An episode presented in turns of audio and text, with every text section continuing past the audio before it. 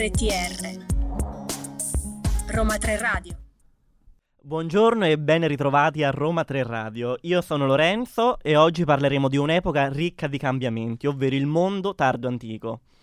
A cavallo tra un mondo classico che sembra morire e un mondo medievale che sta invece per nascere, l'età tardo antica è come un imbuto che ci permette di comprendere ciò che la classicità lascerà poi in eredità al Medioevo e quindi a tutti noi. Mi piacerebbe molto in realtà parlarvi di cultura, arte o poesia.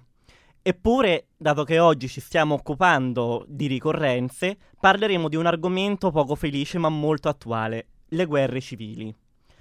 Tutti noi sappiamo quanto terribili esse siano, l'Europa intera ne è stata sconvolta per tutta la sua storia e il mondo antico ne è pieno di esempi.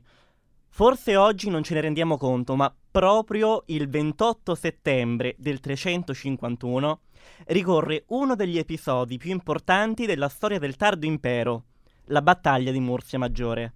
Ma prima di parlarne ascoltiamo una canzone.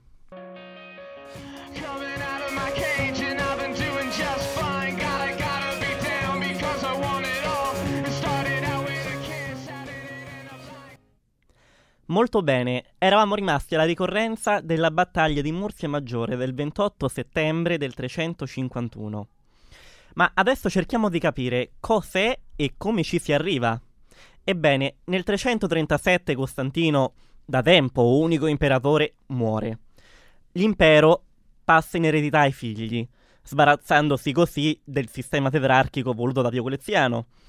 E ora bisogna immaginare una mappa, ovvero le Gallie a suo figlio Costantino II, a Costante l'Italia, l'Africa e la Macedonia, a Costanzo II la fetta più grande, tutto l'Oriente. Questo equilibrio però si dimostra molto presto precario, dal momento che Costantino II cercò subito di prendersi l'Italia di Costante, peccato che cadde in agguato ad Aquileia, lasciando così lo stesso Costante unico padrone dell'Occidente. Abbiamo quindi questa situazione. A Oriente sempre Costanzo e a Occidente il solo Costante. Quest'ultimo però, nonostante fosse uscito vivo dalla minaccia del fratello maggiore, si ritrova un alto ufficiale dell'esercito che gli si rivolta contro, Magnenzio. Costui riuscì a rovesciare Costante, ritrovandosi nel 350 padrone dell'Occidente. A questo punto Costanzo mo- mosse contro l'usurpatore e si incontrarono proprio a Mursia Maggiore il 28 settembre del 351. Lo scontro della battaglia iniziò il pomeriggio. Le forze di Costanzo erano maggiori, anche grazie al tradimento di un ufficiale di Magnenzio. Pensate che Costanzo dispose le truppe con il Danubio alle spalle affinché fosse chiaro che potevano o vincere e vivere o perdere e morire. Il lato sinistro di Costanzo era il più forte e proprio da lì partì una feroce carica con i catafratti che travolse la fanteria nemica che venne sopraffatta. Magnenzio fuggì, ma Germani e Galli continuarono eroicamente a combattere fino all'ultimo. Nonostante la vittoria di Costanzo, le perdite furono enormi da entrambe le parti.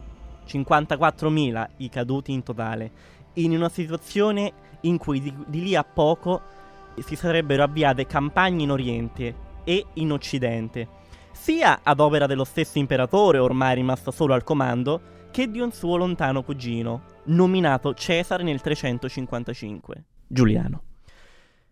Inutile dire che tra i due cugini stava per esplodere un'altra guerra civile, ma questa volta lo scontro venne sventato dall'improvvisa morte di Costanzo II, lasciando così Giuliano unico imperatore. Ma questa è un'altra storia. Grazie.